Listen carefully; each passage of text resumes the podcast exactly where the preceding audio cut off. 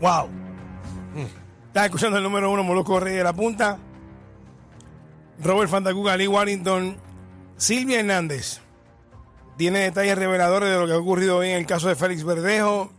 Silvia Hernández investiga. Hola Silvia, buenas tardes. Buenas tardes, ¿cómo están ustedes? Bien, Silvia. Ay, Dios mío.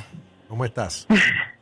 Muy bien, gracias a Dios. Mira, ahora mismo acaban de sentar a su Hailey, la pareja o quien Ricardo Cádiz identificó como su pareja. Obviamente no estoy viendo el testimonio porque tengo que salirme del tribunal para hablar por teléfono con ustedes, pero entiendo que como ya habíamos adelantado, sí. Esta mañana comenzó con el... ¿Hello? No, continúa, ¿Hello? continúa, deja acá, deja acá, deja acá. continúa. Ok, ok. Sí.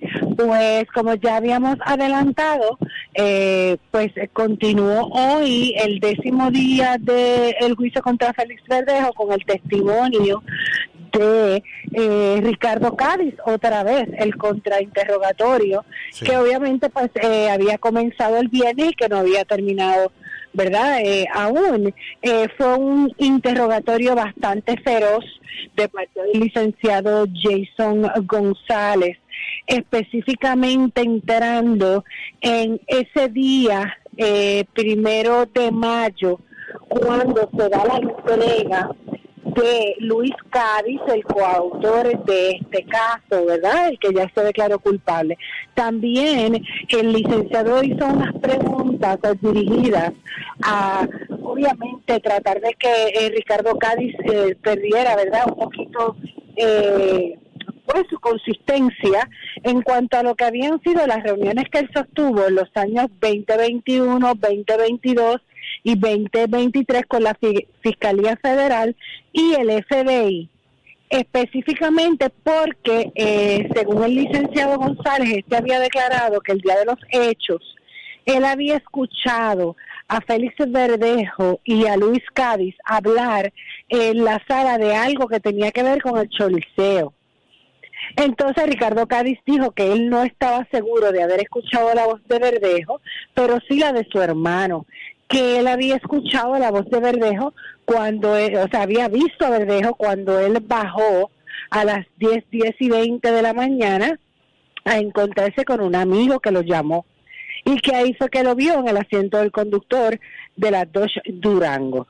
De igual forma, en cuanto a la guagua, al carro de Keyshla, debo decir que ustedes saben, eh, pues él ya había declarado que él había, ¿verdad? Que su hermano lo había engañado diciéndole que era el carro de un cliente, sí. Y que lo buscara en Canóvanas.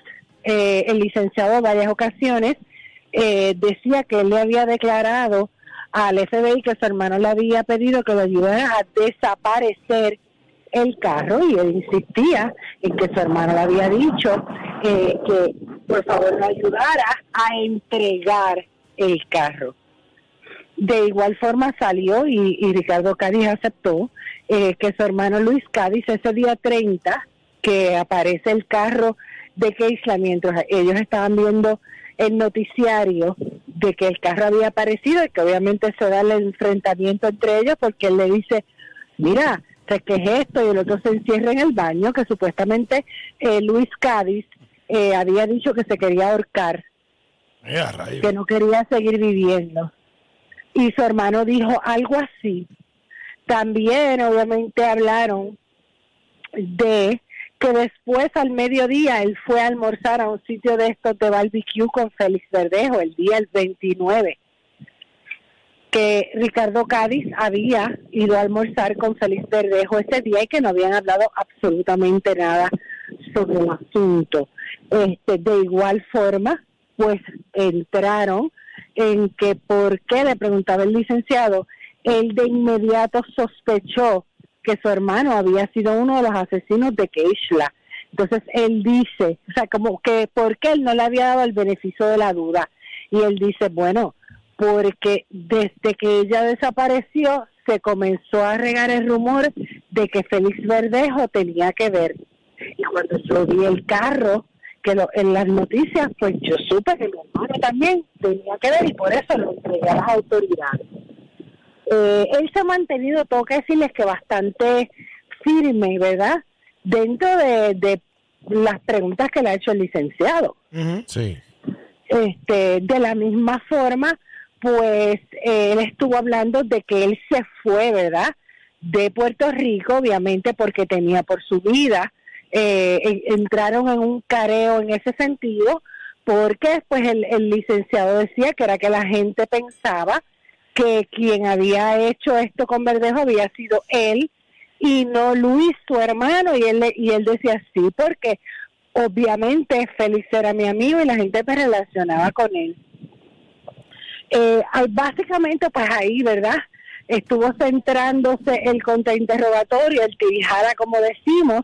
Luego el fiscal Godfrey pues volvió otra vez a interrogarlo para que él aclarara si en todas y cada una de las veces que él había testificado ante el F B I, él le, cuando el F B I, él le había dicho al F B I que el veintisiete, eh, pues Félix Verdejo lo había llamado para pedirle, para pedirle el eh, bueno, una pastilla abortiva, que eso también lo hablamos, y él dijo que sí, en todas las ocasiones.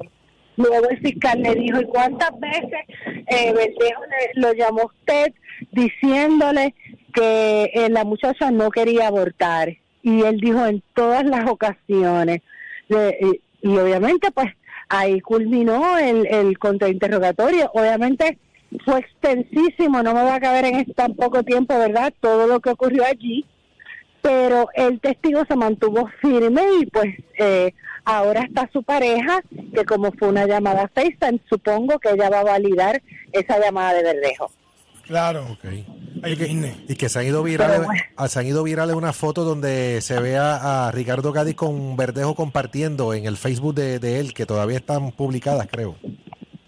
Correcto, sí, el, el de eso le preguntaron eh, que si su hermano Luis utilizaba un Facebook con el nombre de su mamá, eh, que porque ellos eran los hermanos Rabbit, y él dijo que él no lo sabía, que podía hacer una cuenta falsa. En cuanto a esas fotos, él explicó que él, obviamente, pues ha estado, ¿verdad?, confinado, pues que no había tenido tiempo de borrar su Facebook ni de eliminar las fotos y que estaban tal cual.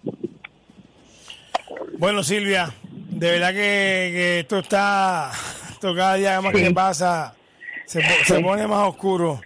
Así es, pero nada, eh, me tengo que ir porque saben que quiero estar pendiente sí, de este claro. testimonio y mañana sí. les tendré todo el resumen eh, para ustedes. El ¿no? orden cronológico lo tiene Silvia Hernández aquí en Molusco Rey de la Punta. Gracias, Silvia, un abrazo. Eh, Silvia Hernández investiga, exclusivo de Molusco Rey de la Punta. Hacemos la pausa, regresamos con más. Nos conectamos a las tres de la tarde con Orlando vía el nuevo, nuevo, nuevo, nuevo Sol noventa y cinco. Dale para allá, Felipe, llévatelo. Estamos aquí, escúchanos. Este show la rompió. Son V I P, son lo mejor. Claro que sí, tienen de todo. Hola, Molusco y los Reyes de la Punta, un placer. Estás escuchando un combo leyenda que no va a volver a nacer.